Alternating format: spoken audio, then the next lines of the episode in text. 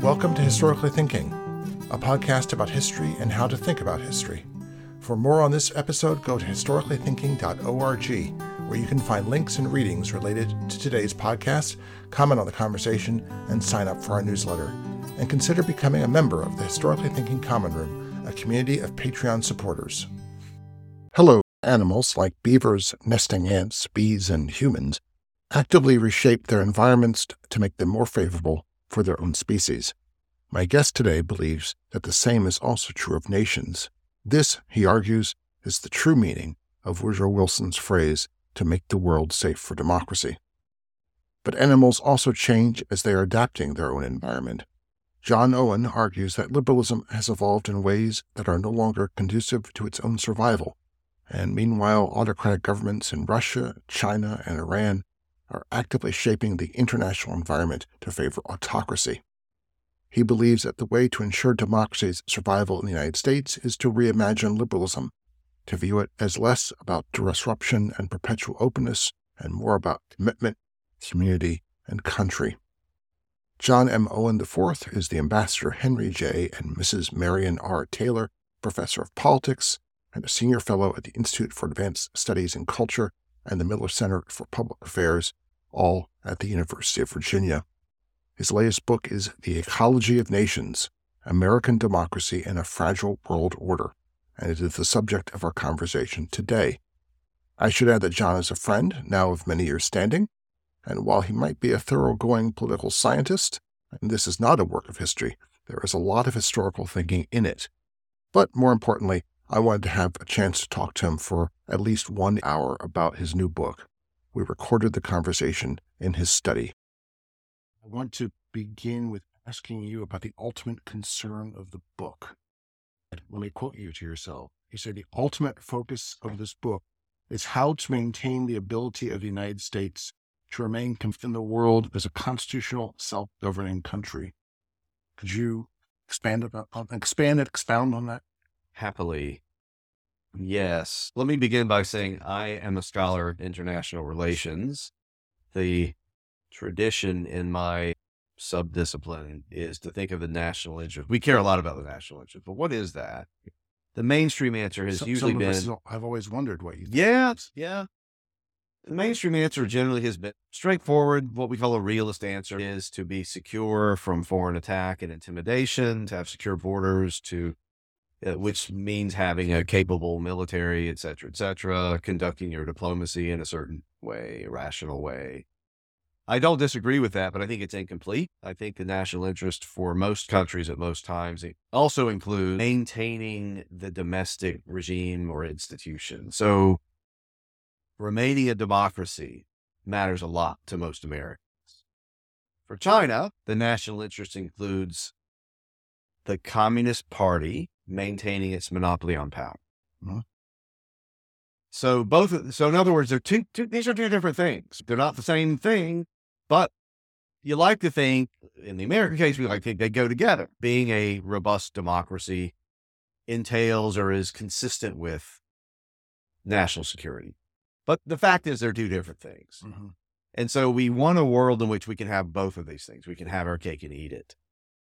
Um, We value multiple things. we do. We don't value right. just one thing. That, exactly. And this is a historical problem always. If we go back to, say, 1688, 1685, it seems, you know, if you read Churchill's great biography of his ancestor, the Duke of Marlborough, Yeah.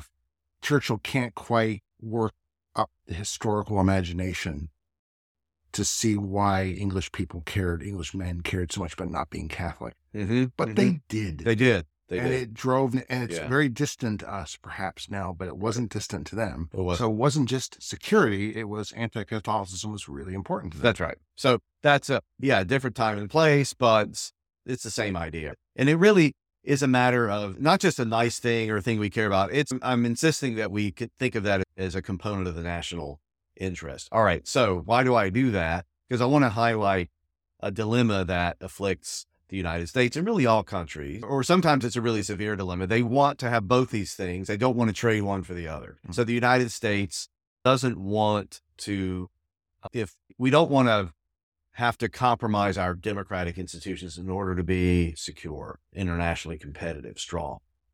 we don't, to maintain our democracy, we don't want to have to sacrifice national security um, against attack. We want to have both these things. All right. This is true of all countries. The blanket claim I made. Problem here is there's this thing I call the international environment that can help or hinder mm-hmm. us in achieving both those things at once. Mm-hmm. That can make it easier or harder for us to have our cake and eat it. So I call this in the book the reg- a regime power dilemma. Um, under some circumstance in the 1930s, and I'm, I appeal to the 1930s a lot, this horrible decade in Europe and most of the world that ultimately issued, uh, ushered in World War II. Uh, it's very hard for the United States, or for a lot of countries to remain democratic. Mm-hmm. You can do it, but it seemed like you're you're paying a price, you're making some sacrifices, you're and this is why a lot of countries are were becoming fascist or authoritarian in Europe and Latin America and so on. And there was a lot of pressure on the United States to do this. It's interesting to realize the number of fascist countries in Europe that were also anti-Nazi. Yeah, well, that's I mean, true. And the entire southern tier of Europe went fascist. It, strange little countries uh, yeah. that kind of exist now, but Greece was a very strange kind of fascist government. Yeah. yeah. Of course, Austria was fascist, had a fascist ruler uh, who was like, was he five foot tall? Yeah. That's, that's who right. was assassinated by a Nazi. Yeah. Because yeah. he was an anti-Nazi. Yeah. It, was, it, it, was, it was the thing. You have, you have people like H.G. Wells saying, this is the future. You had a Mussolini lecturing Hitler in the early years of Hitler. You Nazis, you overemphasize race. This is really about the state. Mm-hmm. And so this is the point where Hitler was just new in power and he was finding his feet, and Mussolini felt entitled to lecture him. Hitler, of course, turned the tables on him later. But yeah, that's right. Uh, so th- this gets to a, your big idea in yes. the title of the book, The Ecology of Nations. Yes. So could you just describe the background to that? Because you describe for the for the listeners because you described that in the introduction how you, you started reading. I didn't realize this about you, John. You were yeah. reading a lot of evolutionary theory. It was, yeah, it was. Although I think in the end you become a Lamarckian. I th- I think you're probably right. At least human. Na- we'll see that nations are Lamarckian. Yeah, uh, the ev- evolutionary theory nerds really hammer me on this, but I don't care. Do your worst. Call me what you will. I uh, just want the argument to work. I think you're right. I really emphasize. Let me let me back up to the 1930s. Yeah. So something's going on. Right. Example. Something. So it's not just coincidental that all of these countries, all of these parliamentary democracies in Europe and the Americas are feeling squeezed, are finding it's really hard to be democratic. Part of it's the Great Depression, which is just getting worse and worse. But part of it is the appeal of what we, you know, I think rather consider extremist ideologies. Soviet communism, Stalin is running things there has a lot of transnational cachet. A lot of people find it appealing. And all the far fascism, Nazism being a kind of a form of fascism, I think, is rising and showing some successes actually in putting people back to work. What's the great quote? I forget what American intellectual said after visiting the Soviet Union and Mussolini's Italy says, either way, the race is saved. I don't know that quote, but I could have used that when I was writing the book. Yeah. Uh, I'll, I'll, use it, I'll, use it, in the future, and I'm sure I'll attribute it to you. Um, no, I didn't say it. No, I'm sorry. I'll, I'll credit. Yeah, you'll get the side note. Um, then let's fast forward to the 1990s, mm-hmm. which I'm old enough to remember. I dare say perhaps you. I'm so well. old, I remember them as well. Yeah, I remember them vividly. It's a lot easier to be a democracy then. In fact, the authoritarians and the communists are on the run. This is really the late 1980s. The late Samuel Huntington wrote a book about this called The Third Wave, came out in, I think, 1991. I've long been interested in this contrast. And you have one decade with which I'm quite familiar, the 90s, in which democracy seems to be winning. We're at the end of history, as Francis Fukuyama put it. 1930s, where I wasn't around. I don't remember now. You, I dare say you don't remember the 30s either. The opposite was the case. What's going on here? There's some something in the world. These are not just random. So, so democracy is not randomly distributed across time and space. It sometimes it's really widespread and robust, and other times it seems to be disappearing. So that's a puzzle, always been a puzzle for me. Uh, so I said there's something going on in what I call the international environment at work here. That, and here's why I adopt the evolutionary language. I think it's helpful to, to say it selects for democracy in the 90s, 80s, and 90s. It is selecting for authoritarianism in the 30s. So I start out with that. You know, it's kind of metaphorical language, but I think it's a helpful way to think about it. And then I began to think, how does this work? If this is true, what exactly is going, what's the selection mechanism? And uh, then began to pay really close attention to Russia and China in today's world because they are both regimes are very worried about color revolution, so called, which is these this wave of democratic revolt, unrest, revolution in the early 21st century. They're obsessed with it. They're obs- it's fair to say they're obsessed with it. They talk about it a lot. They study it.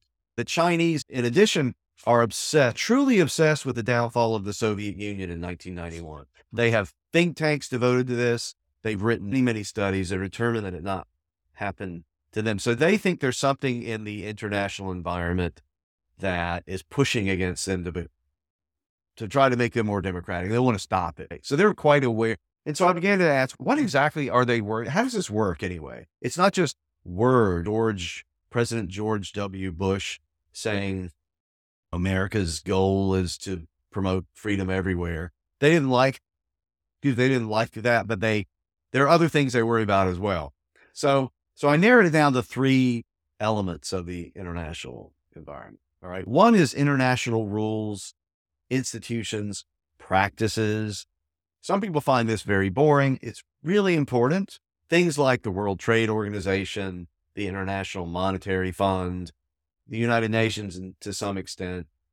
So these are institutions mostly set up by the United States at the end of the Second World War. Why did we do this? We say be- because the Depression and World War II were so awful, we needed a rules based international order. I accept that answer, but we have to probe a little more. If you look back at the motivations of the Americans and the Europeans, especially the British, who were intimate in generating these institutions, is to safeguard democratic capitalism, to try to reshape the world so that it's friendlier to the regime type we value, we like most of it. And so, how does that work? A little with a little more precision. Um, here's a quick story, actually from only a few years ago. The Obama administration propagated something called the Trans Pacific Partnership, the TPP. This was a trading organization for the Pacific, which had certain rules. It was going to open up trade between the United States, Japan, Korea, all these other East Asian countries. But they had to follow certain rules. If they're going to get the goodies, they have to um, practice the rule of law. They have to be more transparent, less corrupt. So decentralized power, number of measures. Obama was really explicit that this was designed to put pressure on China to become more transparent, more constitutional, more law governed, more like us. Mm-hmm. The Chinese knew what was going on. They were not going to join this TPP. Um, and uh, in the event, President Trump pulled us out of the TPP for reasons of his own. And so that took the heat off the Chinese. Chinese were quite pleased at that point. But I'm telling that little story because it shows how if there are ways that democracies, especially the big, powerful United States, can engineer international institutions. Say there are lots of good things you can get if you join this club of states and you follow the rules, but you're going to feel the pressure to become more democratic. The choice is yours. You can say you can take it or leave it. The Chinese were not interested at the time, but you can multiply that by dozens and dozens of international institutions. So the United States has been doing this for decades. In fact, you begin the chapter on co-evolution by describing the Monroe Doctrine. Yes, that's right. That's so, right. so, and, you, and this is your idea that the great power engineers its its ecosystem. That's right. Is that uh, like it struck me? I well, I wrote in the margin of my electronic book that this strikes me as a great definition of what a great power is. A power which has the ability to engineer its ecosystem. An ecosystem engineer. Yeah. This is, and this goes back in American history to the early 1790s, where Washington establishes a long held. We have to engineer the North American ecosystem. Right. We're not going to allow a series of European powers to make war that create a balance of power on the North American continent. Yes. Which will involve us in endless European wars. Yes. The founders were really, no, nobody used this evolutionary language. Darwin wasn't even around yet. But, but they're seeing, they're seeing international relations in just this way. That so we're in the new, the United States is the new world. It's a small, tiny infant country. It's vulnerable. It's surrounded by, so this is before the Latin American revolutions. It's surrounded by colonies of Spain, Portugal, Britain, this is really hostile. So, so monarchies, it's, mm. so it's in uh, hostile territory. So it wants to make that territory friendlier. Fast forward a little bit in the 1810s, 1820s, Americans rejoice at the Latin American revolutions. Why? Because now we have all these sister republics to our south. The only big problem is to our north, the Canadas, still British Mhm. colony, then Dominion. But to the south, the thing is much, much friendlier. So that's an, so the United States doesn't bring that about. Is it it- benefits from it. It is interesting that the, the revolts in Canada of the 1840s are supported by so. Don't ask me why I'm starting to read a lot about. I am reading a lot about this, and uh, William you can Lyon- do worse. William Lyon Mackenzie, who seeks Yes. uh, refuge in, in Buffalo or Rochester, Yeah. and yeah. his, with his rebel newspaper, flees across Lake Ontario. Yeah. and is there are these the and a lot of those people are some of them like Mackenzie are, are immigrants from Scotland, obviously. Yeah. but other them are Americans who've gone to Canada for cheap land. Yeah. and then wish Canada to be the way they think New England is. That's right. So Yeah, why not? See that you see this infection. but Yeah. this also shapes the ecosystem Right. around it. That's right. Makes it. Oh yeah, we have this idea that okay, the new world is different. Um, that when Monroe reads his speech in 1823, his address to the Congress, the bit on foreign affairs is written by John Quincy Adams. Um, but the message here is the Europeans have their own. They're a bunch of monarchies, and they have this political system that is dominated by the great powers. This is what we call the concert of Europe. And Monroe doesn't want this to travel across the Atlantic. So he's really afraid that the great powers of Europe, the ones on the continent, let's say, Austria, Russia, Prussia, France, are going to pull. They just invade. France has just invaded Spain That's the key. A key to, moment to restore, to shore up the monarchy with a hundred thousand troops. remove a liberal. A Yeah, liberal exactly. Yeah. And Monroe et al. are really worried that if this works in Spain, maybe they'll try it in Spain's old colonies in the New World. And this is intolerable because it would revert, it would put the Americas back where they were before. You know, the little United States surrounded by these hostile monarchies. It's just not the ecosystem the United States wants. Mhm. So it's taking, you know, it's bluffing. Uh, the U.S. can't actually enforce the Monroe Doctrine. It doesn't have much of a navy, but the British happily supply that part of it with the Royal Navy, and the United States, in fact, does enjoy a mostly friendly international environment in, in its own And hemisphere. I, I suspect uh, that what the U.S. Navy does do quite a lot of in the 1820s is anti-piracy operations in the Caribbean That's right. and negotiating with the new republics. Uh, Yeah. Oliver Hazard Perry of Lake Erie dies of yellow fever in, I think, uh, in Venezuela. Huh, Uh, yeah, And yeah, I suspect if we went back and looked at the letters in the U.S. Navy file, this is my hypothesis, is that the Secretary of Navy, who is his own department at the time and running his own fiefdom, Yeah. uh, a lot of that's to basically quiet the situation in the Caribbean to make sure that no one gets, else gets to intervene. There's less reason, there's less of a, there's less excuse, there's Yeah. less of a place to put the crowbar of imperialistic intervention from Europe if you suppress piracy and open up and make trade safe. No, that's Right. right. So I, yeah, I no, I, I hadn't didn't put that in the book. I, I didn't put Henry Clay. I Clay is this champion. So Clay's American system we, in the first instance, associate with government spending on infrastructure and so on. But it, it encompasses this notion, this broad notion that the New World is distinctive from the old. We are a Republican hemisphere. Mhm. There are statues to this day, I understand, of Henry Clay in some South American countries. Mhm. Um, and so he had a real vision. It was more extreme than the actual policy was of the United States, but it was more or less what I'm talking about. That yeah, this idea that if we're going to be secure and remain a republic, we need. It's much easier to do that if we're surrounded by sister republics. Yes. So let's talk about three liberalisms. Um, Yeah. What's your definition of liberalism? That's- Liberalism, yeah, liberalism is, I just have to give you an abstract definition to start with political philosophy that upholds individual freedom as the highest political good. I stress political good. So if you're a liberal or you live in a liberal state, you can hold up to be the highest human good something else, like fidelity to God or, I don't know, um, being a great artist or whatever. But as political goods go, the highest one for liberals is individual freedom. Mhm. Yeah. That's so abstract that over the centuries, we have had to fill in different ways. And so a lot of my stages of liberalism is a story about the different ways we filled in the content of individual liberty. It, I have to say that the two previous conversations, one with your colleague Olivier Zunz, uh, uh, and more recently uh, with Josh Ober and Brooke Manville, they both of them, all three of them, refused to use the word liberalism ah, or liberal interesting. um, because they, in some way, found democracy. You can't really talk. You could talk about ancient Athens as a liberal regime, in a in a certain way, right? I think Leo way. Strauss tried that. Did he yeah, indeed? Yeah. uh, but uh, the but Olivier resisted Did he really? As being. Like, a- like your colleague. yeah, so I listened to both of those pod- podcasts. but anyway, go on. Yeah, Go where they yeah. tread. All right, I'm, going to keep going with liberalism. Yeah, I can't on. back can't back out now. No, I don't think so. I don't think you should. So I so well here's why I use it, and then I'll get back to the story.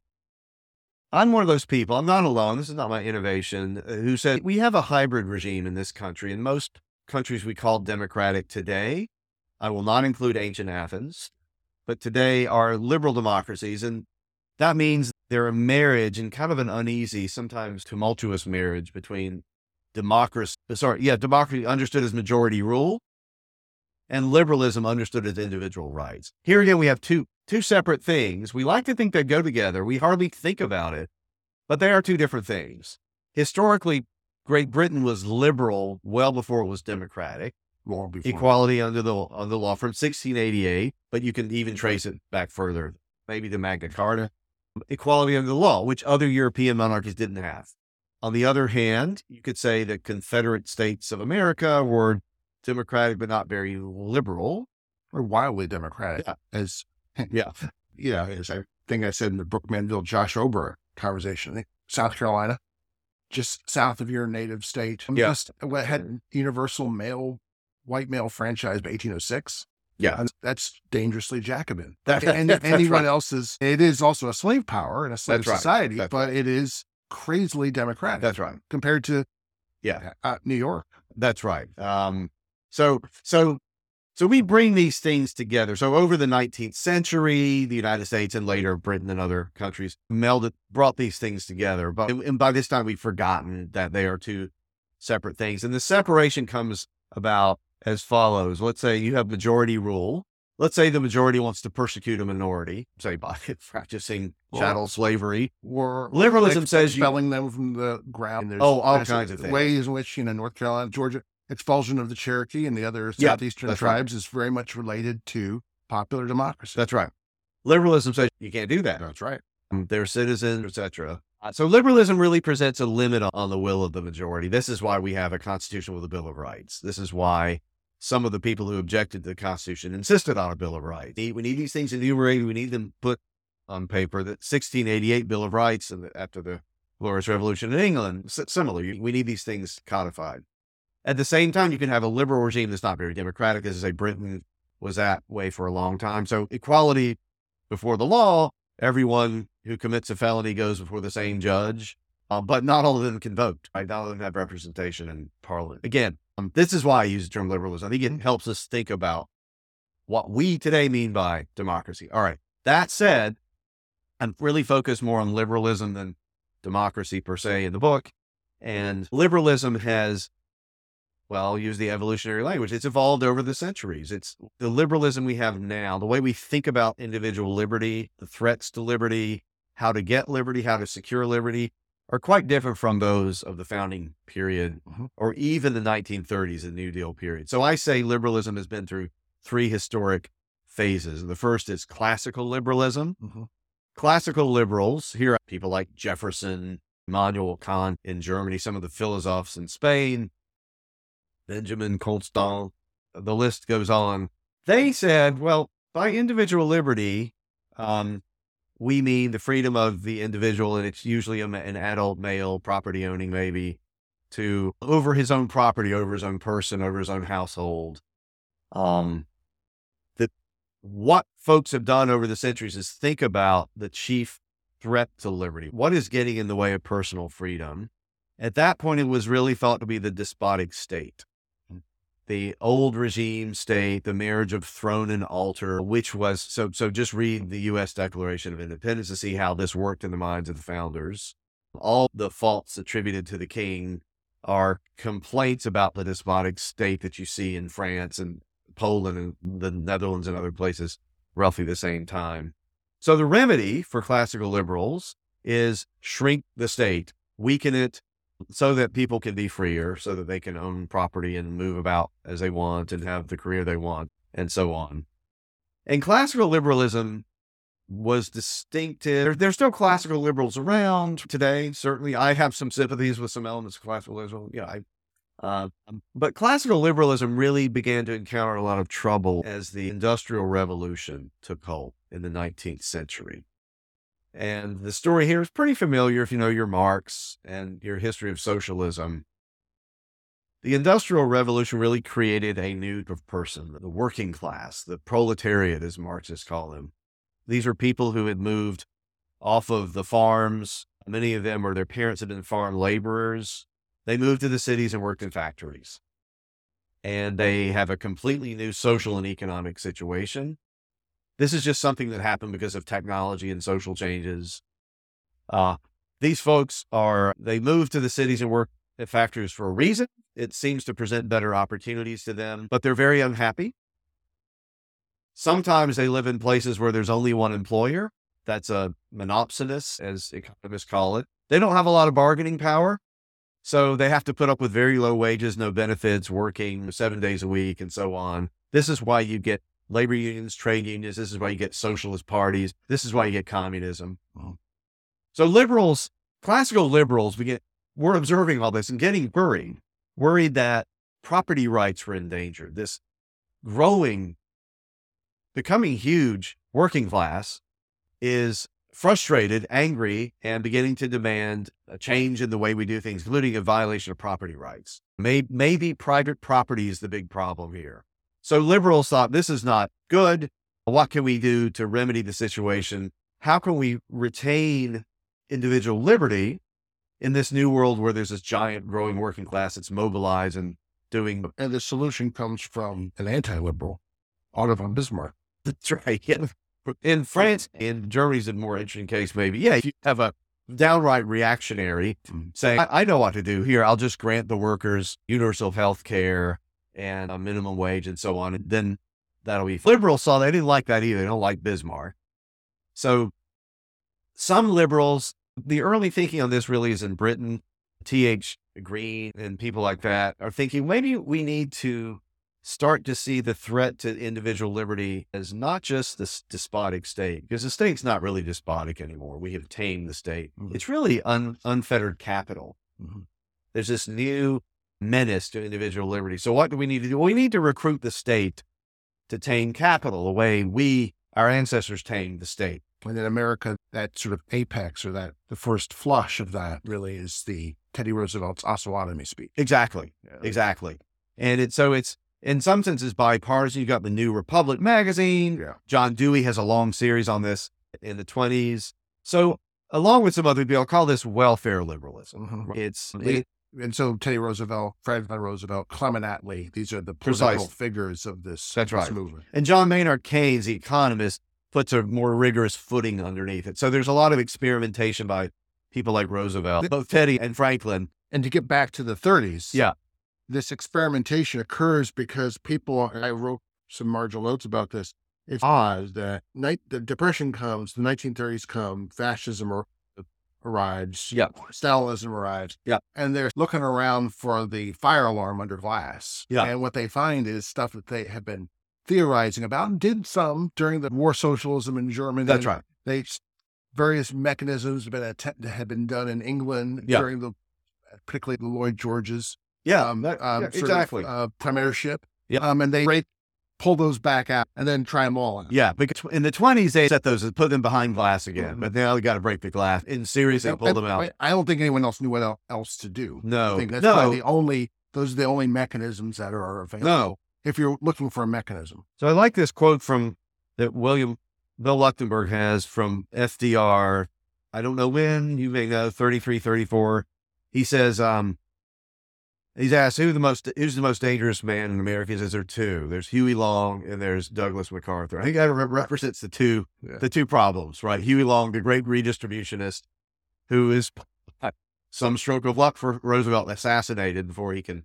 And then MacArthur, who later does show he's not take to take nothing away from his military prowess and historical importance, but his attachment to liberal democracy was he, questioned. He has an unsettling belief in his own destiny. Exactly. That's right. Hmm. That's right. So that's welfare liberalism, and it really takes hold because the depression is so awful. And you're right, Roosevelt et al. are casting about how how do we save this regime Mhm. because it's it is looking pretty grim. The New Deal takes hold. It has its versions over in Europe, some imitators. And again, Keynes puts a kind of footing beneath it. And by the 40s, it's really established although- in policy. Yeah. In a weird way, this is a, I've heard Dominic Sandbrook argue this that the depression being so much weaker in Britain, it's not until 45 in the Attlee government Yeah. that you really have what you're called welfare liberalism takes place in Britain. And part of that is soldiers returning from the war and, civilians having suffered so much. So after World War One, Lloyd George had promised homes fit for heroes. Yep. Didn't really deliver. At this point, the British people clearly, as they turned Churchill out and put labor in power, they before the war is even quite over, they clearly want welfare liberalism. So, so yeah, Ernest Bevin, the entire labor program is geared toward this way. And you see it taking hold. The socialists in France, social democrats, the SPD in Germany, quite powerful. Even the Christian Democrats, the party of the right, are very much into a version, a kind of softer Called welfare Catholic liberalism. welfare liberalism. Exactly. Yeah. Yeah. Yeah. So that's stage two liberalism. It is all about full employment, stabilization of wages, and it's very family oriented, nuclear family oriented. The culture is quite conformist. Right? So when we think of the 1950, the average, I have my parents' high school yearbooks. I still have those things. And one striking thing, Al, is everyone looks the same. Yeah. You know, they're high school, they look older, they look about our age. Yeah. Um, but they all look the same. And that, that's the culture of welfare and liberalism. It's- We can do it. So do all soldiers in the Civil War. It's because of this enormous. Ah, sure. This, those enormous Yeah. beards. So no, you're right. So, but the telling contrast, I think, is what happens in the 60s and 70s Yeah. when there's a burden on everyone to look different. so there's a conform conforming nonconformity that emerges in the 60s. That so that's third stage of liberalism starting to show itself, which I call open liberalism. That's better than because you're trying to avoid the toxic label of neoliberalism. Yes. You're trying, you're trying to capture seemingly contradictory direction. Yeah. So I want to, and using that word, who's against openness? I deliberately made it a word that would really good. might annoy some people, uh, but it's because I really I think we need to confront this thing. Yeah. So open liberalism is a hybrid of this uh, countercultural, um, you can call it social liberalism that emerges in the '60s, the nonconform culture, and on the one hand, in the economic side of it is coming out of the '70s, which okay, I'll use the word neoliberalism once. That was it. Did you hear it? I, I did too. So No, it's twice. Done. Yeah. Uh, but it is a, a deregulation of the economy, lowering taxes, which actually starts, people forget this, under Jimmy Carter, the deregulation. And of course, Ronald Reagan really amps it up a lot. Uh, but Margaret Thatcher's doing this in Britain. It's happening in France, of all things. Francois Mitterrand, he's a socialist, but he finds he actually has to deregulate the economy. That's, that's the part. That's Yeah. the one that people don't. That exactly. That- English speaking world. such an important case. And so this is where the parties of the left in the Western world make their peace with markets, make their peace with capitalism. Finally, they, and it culminates really in the third way, so called Bill Clinton, Tony Blair, Jean Chrétien in Canada, and others all over Europe. Um, it's funny, this, the 60s counterculture and the 70s, I'm sorry, I'm going to use the word again, neoliberalism. That's the last time they come from different places and they look like enemies. Actually, they there's a lot of good scholarship on. They fit together pretty well. So what's what is open liberalism? Open liberalism says the real threat to liberty is not anymore the despotic state because we don't really have those anymore. It's not unfettered capital because we kind of like capital now. We've fettered capital enough. It is traditional boundaries, norms, institutions, rules, these things are getting in the way of personal liberty. And it really is time to confront those. And how do we do that? The state and capital markets. We can do this with both these big institutions. Yeah. So that's, that's the open liberal program. It goes back to the first protest at Berkeley. It was the waving the computer cards, do not fold, spindle, or mutilate. Yeah, that's right. Yeah. Do not fold, spindle, or mutilate. The, sy- the symbol of the conformist era was the computer punch card. Yeah. I'm thinking Mario Savio and the Yeah. free speech movement, and uh, that's right. Uh, the machine is cru- crushing you, and Yeah. and so on. So what one Story story that's hippie, but it also can be folk libertarian. it can be ex- exactly. No. There really is more resonance there than people recognize. So there ensued a real battle royal. So I have in mind a scene in Chicago, 1968, Democratic Convention, where you have Jerry Rubin and Abby Hoffman and the Yippies, and mu-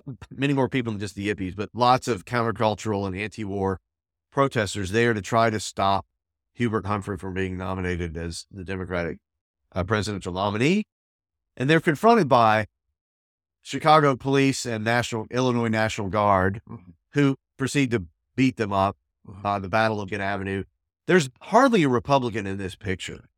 So the cops, the National Guard, these are working class guys. Yeah. Uh, some of them are Vietnam vets or their brothers are, and they're mad. They don't like these punk kids. And if I'm correct, we now think of Daley as a corrupt big machine politician, but he's not. Was it Jim Thompson? He's not a 1920s Chicago Right. mayor. He's like a reformist. Well, He's reformist. Yeah, yeah, Yeah. yeah. Look at the record. Yeah. It's, it's may, maybe not what you think. On the other hand, he doesn't like these punk kids. So that there's footage for those interested. You- You can, if you hunt on YouTube, it doesn't take very long. You can find the entire Democratic convention covered by CBS and then by also by NBC, Huntley Brinkley, and there Walter Cronkite interviews Daley. It's kind of weird, but it's this moment where you're finding welfare, the old welfare liberalism confronting this new thing it doesn't understand. Mhm. It's also liberal, but it's the beginnings of open liberalism. So you find one last thing after Watergate. So 1974, a midterm congressional election puts into office a lot of what were called Watergate babies. These are McGovernites, mostly Gary Hart, and I, I won't call them Bill Bradley, some of those names. These are people who are very influenced by the counterculture. They also really don't like labor unions and Daley and the whole urban machines. It's time to remove those things so that personal, so we can really be free. Joe Biden actually is one of them. Biden's Pretty sure okay. 74, isn't it? Yeah, is 74. 74. No, well spotted. Yes. Yeah. That's, that's how long ago it was. So I have to, I see value in all these liberalisms. I try to be nonpartisan. You're extremely fair handed. I have a, I have nothing of not fair. Open liberalism has to its credit, in addition to some cultural achievements and so on. I really think it helped win the Cold War. I think it helped vanquish the Soviet Union. I think Ronald Reagan, this is controversial. There's a John F. Kennedy Platz in Berlin. There is no Ronald Reagan Platz in Berlin. I think there never will be. But I think he doesn't get enough credit for really pushing this deregulation and economic growth really hard in the 80s, which put enormous part of that's part of what put pressure on the Soviets to collapse. Um, so all all credit to open liberalism for that, but there's a but. No, go ahead. we have to, uh, we're into this deep enough that people might be wondering why, as an international scholar of international studies, Yeah. you're, so what's the connection to Yes. international stuff? So we, probably- we should probably get to that. Yeah. So it's hit. I hit that a minute ago when I said open liberalism helped vanquish the Soviet Union. So what the United States was doing under welfare liberalism with Roosevelt and Truman, and later under open liberalism with Carter, Reagan, Bush the elder, Clinton, is trying to engineer the ecosystem to favor the United States and its current form of liberal democracy. So when we so the United States, in building international institutions, as we did after World War II, in sustaining those institutions over time, in putting out propaganda about how, or sorry, public diplomacy about how wonderful liberal democracy is, and I agree. I, I I'm a liberal Democrat in that sense. Um, in setting an example of how successful democracy, how it's the best system for national development, national prosperity, justice, freedom, and so on. We're engineering the ecosystem. It's just we've done it. The content of liberalism that we've been pumping into the international ecosystem has changed over time.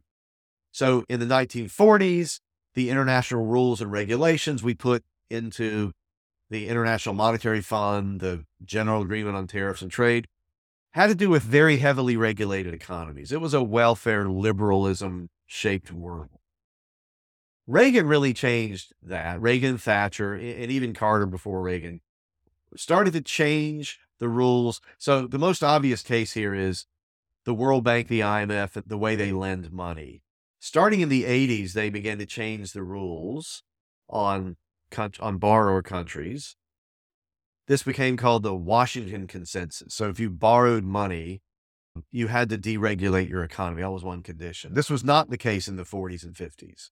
So we changed the rules because we thought we did it in good conscience. We think we now know better what makes for a prosperous economy. We're just going to require other countries to play. If they're going to play ball with us, have to do it as well. What's wrong with that? It's our money anyway.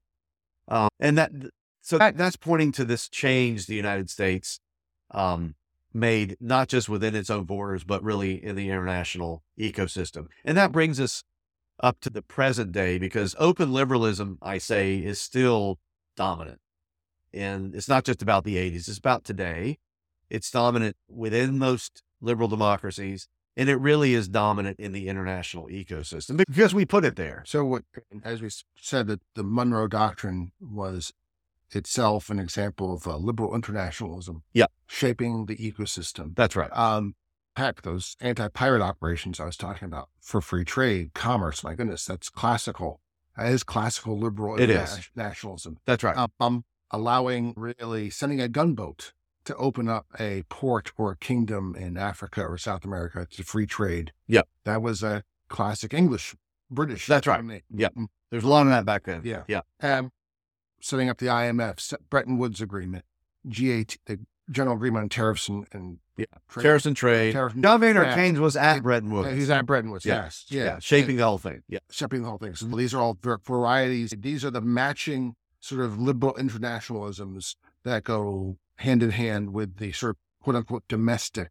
And that's right. That's right. So there's, it's no accident as certain people Radio like Moscow say, might say. Yeah. Uh, that you have this match between domestic regime and international rules. And it, the key is our own United States. It's so powerful, so wealthy.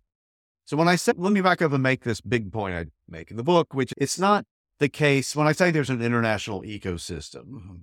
Countries are not all passive in the face of that ecosystem. They try to shape it. Mm-hmm. And the United States is the biggest, most powerful country. So it's the best at shaping. And that's what, that's where the engineering comes in. So Costa Rica can't really do this, but the United States can. This is the Lamarckian part of it. This is where you, right. you change yourself in your generation, but then you endeavor to pass on the characteristics to the next yeah, generation. That's, that's right. Of leaders yeah. or what have you. Yeah. And, and this is the difference, the back, the definition of great power. Costa Rica can't, but can Costa Rica be a regional power and shape shape the, its local ecosystem. Right. That, that might be a nice regional. Yeah, yeah. Great power versus. Regional. No, I thought about this. I think in South Asia, India has probably has this kind of sway, mm-hmm. or certainly wants it. Yeah, it certainly would like it. Yeah, so I'm not concerned with regions, say in, the book, but I think you're right. Well, yeah, we can talk about Russia then, because Russia yeah. is obviously. Um, you have three chapters, uh, one to, to China, one to Russia, and one to authoritarian internationalism. Right. So I want to, in the interest of time, focus on just Russia. Okay. Uh, it's in the news. They're both in the news. Yeah. My mind is on Russia right now. Yeah, sure. Um, Russia hates a lot of things. Yeah. Uh, we could go down a long list. What's Russia for? Hmm. If only we knew. I think I'll isolate. I'll talk about the uh, Vladimir Putin. I think we have to talk about regime. Putin. Yeah. Is, is, is, is a personalist regime. Yeah, pretty close to one. So what does he want? He I don't think he's completely cynical. We could say the cynic would say he just wants to be powerful and rich. He's maybe he's one of the richest men in the world, probably.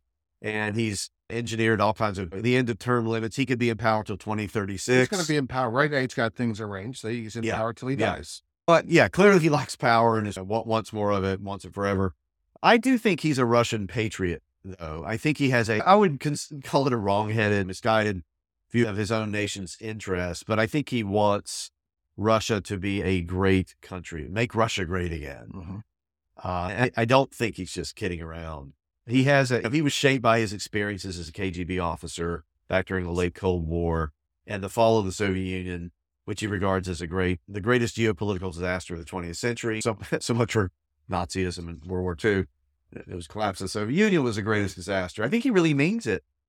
Um, Russia also, he believes, is persecuted. The West, the United States, and the Europeans want to keep Russia down. They want to pick it apart. They want it to fail. They want it to break into pieces the way they broke the Soviet Union into pieces. Why stop there? This is how Putin sees the West of the world. So I think what he wants is very defensive for now. He wants to preserve Russia and restore its greatness as, as a traditional great power as far as he can. Russia, in other words, he wants, he looks and sees what the United States has done, and he sees what I've just described end of World War II, IMF, Reagan. It, he tells the story very differently. This is nefarious. This is wicked. Uh, it's an attempt to build a universal empire by the Americans. Look what they've done to Germany and Japan. They have made them cogs in the American wheel. Mm-hmm. And the Germans and Japanese are too stupid to realize what's really going on. I'm not going to fall for that. Russia's not going to do this. Russia is an independent power. It always has been. It must be again. Mm-hmm. That's what he wants. And I think, you know, I paid a lot of attention to his speeches, that bizarre long speech about Russian history in Ukraine that he gave shortly before the invasion in 2022. I think he means it. Mm-hmm. I do. And, and, that's not to say he's crazy. No. He has, he's pursuing ends that I think are ultimately misguided, but he's pursuing them in fairly rational way. So it's, so when he invades Ukraine, he is reestablishing an ecosystem exactly that will be hospitable to his idea of Russian. Exactly. So I want to get back to what I said a few minutes yeah. ago. He's terrified of these color revolutions, yeah. which Ukraine had the Orange Revolution earlier in the 21st century. He worked very hard to stop that from happening, and he failed. He was beaten. But he thinks by Washington, by Brussels, by George Soros. CIA is so good. CIA can do any, anything they, want, except when they can't. There's yeah. nothing they can't do. Yeah, yeah. So he's terrified of this because, and let's think about what he's worried about. Why is he worried about Ukraine joining NATO? Does he really think NATO is going to invade Russia? Maybe, but probably not. Invading Russia is a bad bet, we know from the number of cases. You and I could go on for hours about those. I think he really is worried about democracy, liberal democracy on his border. And he already has it with the Baltics. Um, Poland is nearby. He doesn't, he wants to keep this away, especially from Ukraine, which is little Russia mm-hmm. in that worldview. Um, but, and it's not just paranoia. We have a lot of social science on this, Al, that it's what we call neighborhood effects. When you have a lot of democ, if you're trying to be an authoritarian country surrounded by democracy, it's tough. It's the, it's a reverse of the United States and the Monroe Doctrine saying we're a republic. We don't want to be surrounded by monarchies. It's just hard for all economic reasons, social reasons, political reasons. It's very hard to maintain our regime. So if you want to look at it that way, Putin thinks of himself a little bit like Monroe thought of the United States in the 1820s, mm-hmm. 200 years ago, yeah. actually, exactly 200 years ago. But he's flipping. He's a authoritarian. He doesn't want democracy because he thinks democracy will destroy Russia. Mm-hmm. At least democracy the way we do it in the West, liberal democracy is going to destroy Russia. So what are the, um, you spend some time looking at, as I said, this sort of authoritarian internationalism, but let's focus on Russia first. What yeah. are some, these often get, um, in American commentary, these are often overlooked or basically dismissed. Yeah. But there are very interesting ways, which for Slavic speakers, the the information operations and other means that Putin's Russia tries to shape its ecosystem. Yeah. So Russia has done this really directly and boldly in former Soviet republics like Belarus, Ukraine, tried it in some of the Baltics for a while, and in this, in a different way, in the stands in Armenia and so on. Putin has really wanted to keep authoritarians in power in his west to his west. And so he's been quite overt in trying to manipulate, really actually successfully manipulating elections, pumping up. So in Belarus, Alexander Lukashenko, Europe's last dictator, supposedly. Um, he and Putin don't get along that well. Uh, Lukashenko's a lot taller. That doesn't help. Um, Looks like he's eaten another Putin. He does. Have you seen the yeah. president of Albania, by the way? He's a giant. Anyway, we're not talking about him now. Such a small country, such a large. Exactly. I, there's some kind of correlation here. But Putin, without Putin's help, um, manipulation, money, big time money, media domination in places like Belarus. These guys might not be in power and they know it. Uh, Lukashenko and Putin don't always get along, but they need each other. Um, Putin did this for years in Ukraine as well. He really hates Zelensky. Then there's Western Europe. And to some extent, the United States. We might exaggerate the degree to which Russia manipulates things over here, but they certainly try and have some success. But in Western Europe, they have favored populist parties and they've favored political disorder and chaos. So they've contributed money to populist parties in Austria, in France, or at least lent money. They also seem to like, they don't really care if it's right populist or left populist. No. They just wanted to disrupt the liberal democratic consensus. Yeah, I just heard as someone from the Liberal Institute in Berlin talking about how interesting Germany, he says, is the, it depends on the country.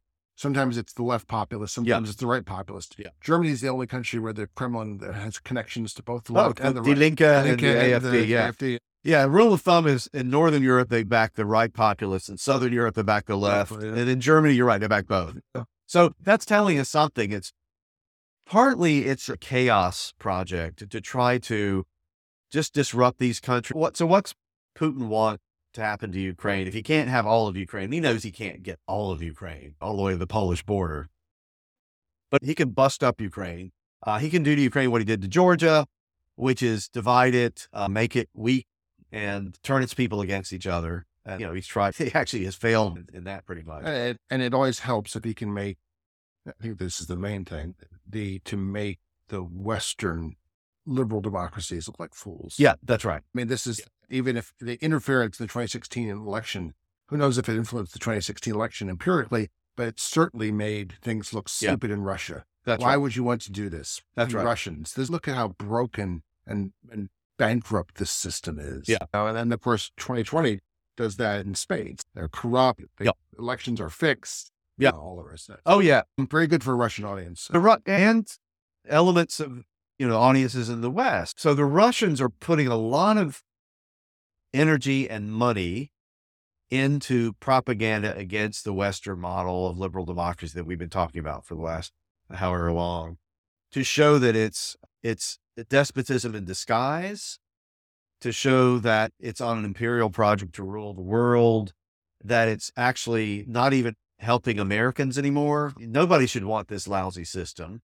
Russia has um, an alternative. Oh, and it's also very decadent. So Russia, one thing Putin has done that's quite a neat trick is to, hmm, to some extent, co-opt the social conservative parties and movements around the world to say, we're, Russia's your champion. Like, we're not decadent like these Westerners. And this has a lot of appeal with many people in the West, certainly not all Westerners. People, social conservatives kind of dig some of the critique and say, well, at least he's saying something.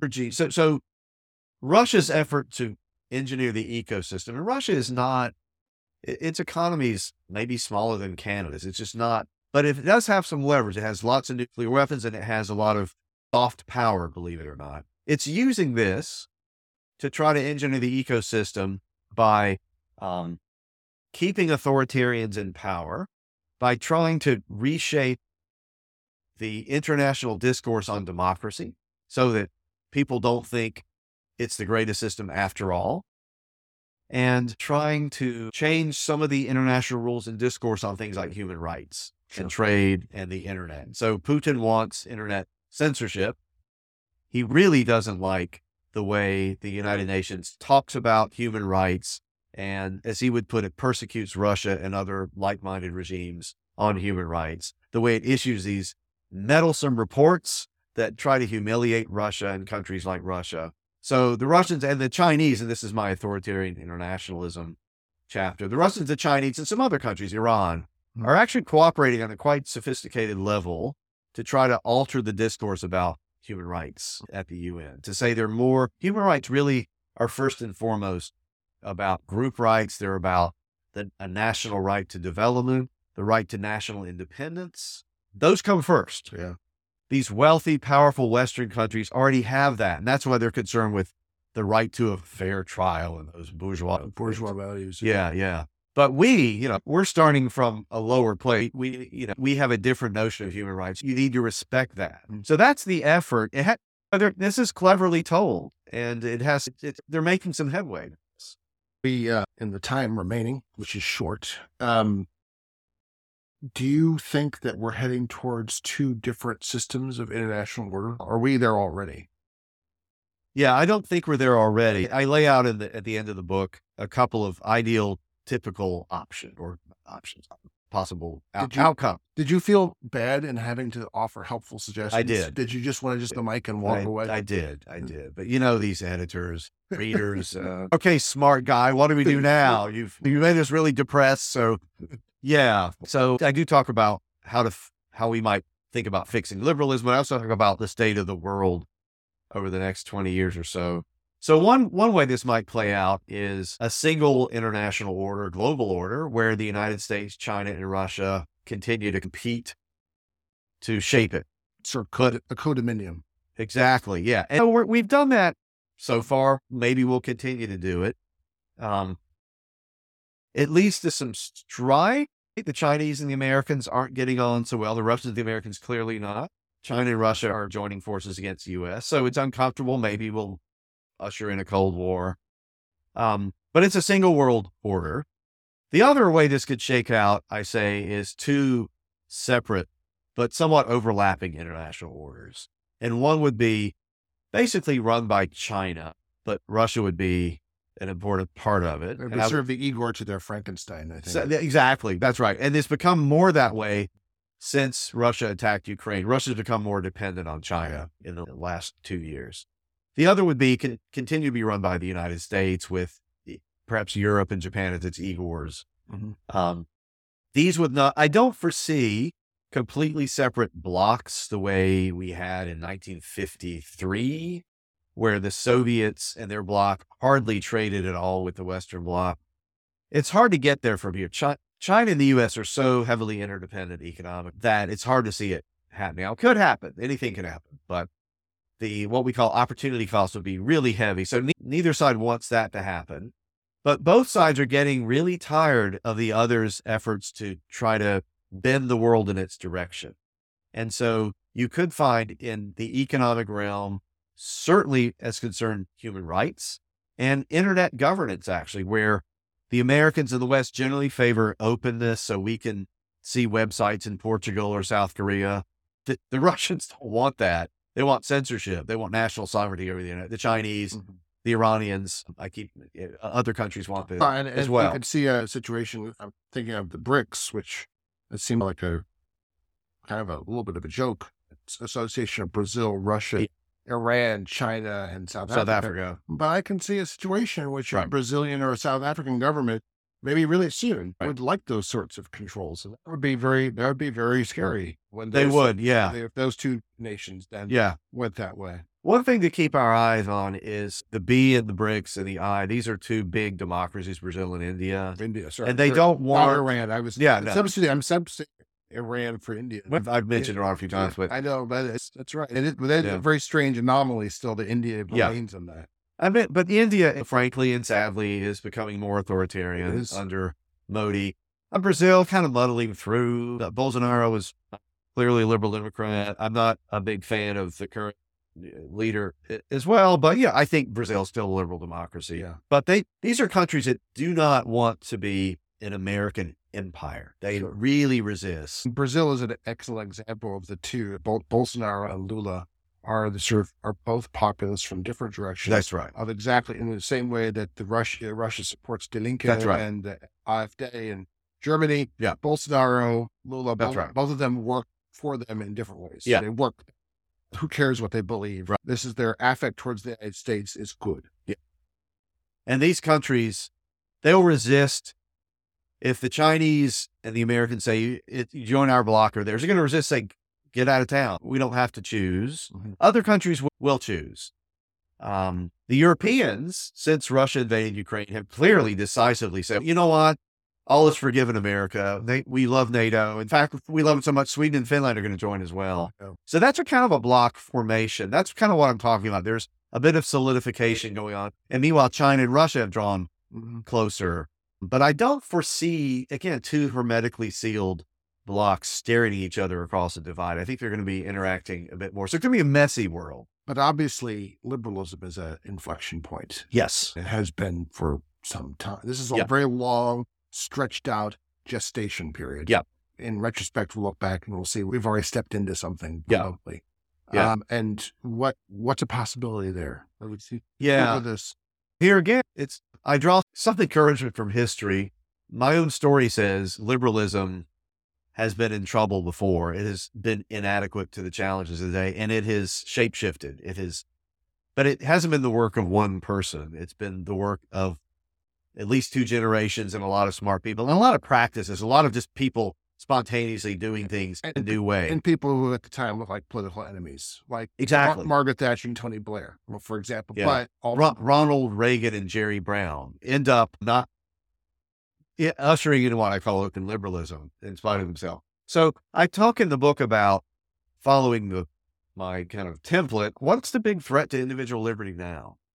What is it? I think it is this um, open liberalism's insistence on what Zygmunt Bauman, the sociologist, called liquid modernity, that fluidity. We all have to be open to change at all times.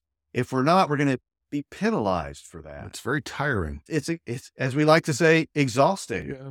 And some people thrive with this and good for them. Maybe we're two of those out. I don't know. But a lot of people really don't thrive under this open liberal regime. I think that neither cu- culturally nor economically. And I think that's part of what ails our democracy now. I make a big point of this in the book that if you want to understand polarization, you have to understand the economics and culture of open liberalism. It really is dividing us against ourselves, making us loathe and fear each other in a way that is not helping. And so, what we, I don't have a game plan, but I do have an Five easy steps. exactly. Don't have that. I, I told my editor, no, One simple trick. I'm not going to do that. That I won't do, but I, I can outline the problem and start groping toward a better liberalism. And I call that, I've got a label, uh, pluralistic liberalism, which is actually genuinely pluralistic Mhm. in that it uh, values community, people who want to be attached to a community or family or don't have to give don't get penalized for those things. Now, how that works in practice, I don't know. That's again the work of a generation to figure out, but I think we need to think very hard about this. The alternative is more and more power to extreme populists of right and left, and we know where that's leading. Just over time, but I can't resist asking you this. I'm, I, how do you work? How do you write? Because uh, I, I know that you've been working on this book for, you worked on this book for what, seven, eight years. Um, Yeah, I think so. I started thinking about it quite a while ago. yeah, well, yeah. you say it was uh, 2015 when you were in Berlin. for Yes. sabbatical. I was reading all that evolution. Yeah, that's a lot right. of evolution steps. And I know that you've told me, and I tried this for a week, to keep a ideas journal. Yeah. So uh, could you describe that? I just, I how do you, how do you, these are, there's a lot of thinking in this book. There are a lot of fugitive ideas that Yes, have been captured. you should have seen the, somehow You should have seen what didn't make the final version too. Yeah. Um, there's a lot of that. a lot of stuff on the abattoir floor. Exactly. Yeah. Yeah. I keep a journal sporadically. Some sometimes I will write pages in a day or in a week at ten pages, and then I won't touch it for a month. Oh, that makes me feel better. Yes, don't worry about that. Um, it shouldn't be a source of anxiety. It should be a help. I sometimes look back at what I wrote a few months before. I'm embarrassed. I'm so glad it's private. No one. This is such a lousy idea. I didn't know what I was talking about. I wasn't thinking clearly. But sometimes I think, yeah, actually, I'd forgotten that point. I need to pluck this, put this front and center. It's just a record um, of good and bad and mediocre and different ideas. Uh, and occasionally I think, yeah, that I'll read something a month later and think, yep, that's good. I think that's what I'm going to do. Is it your commonplace book too? Is that where you're putting down your notes from what you're reading? Or I you- do sometimes import. It's Do you do that afraid it's on my afraid it's on my hard drive. So it's all digital. But yeah, I import things, big passages from some writer I like. So, The journal is on your hard drive. exactly. Okay. Yeah. Right. Yeah. Um, so it goes with me wherever. Yeah. My guest today has been John M. Owen IV. He is the author of, most recently, The Ecology of Nations American Democracy in a Fragile World Order. John, thank you for being part of Historically Thinking. Been my great pleasure, Al. And thanks so much to you as well for being part of Historically Thinking. If you like the podcast, of course, you can give us a review on the podcast platform of your choice. But the best way of helping us out is to share the podcast with a friend or with many friends. John Rodette is our sound engineer. I'm Al Zambone, and I'll be back with more history to think about and to shape the way we think about the present.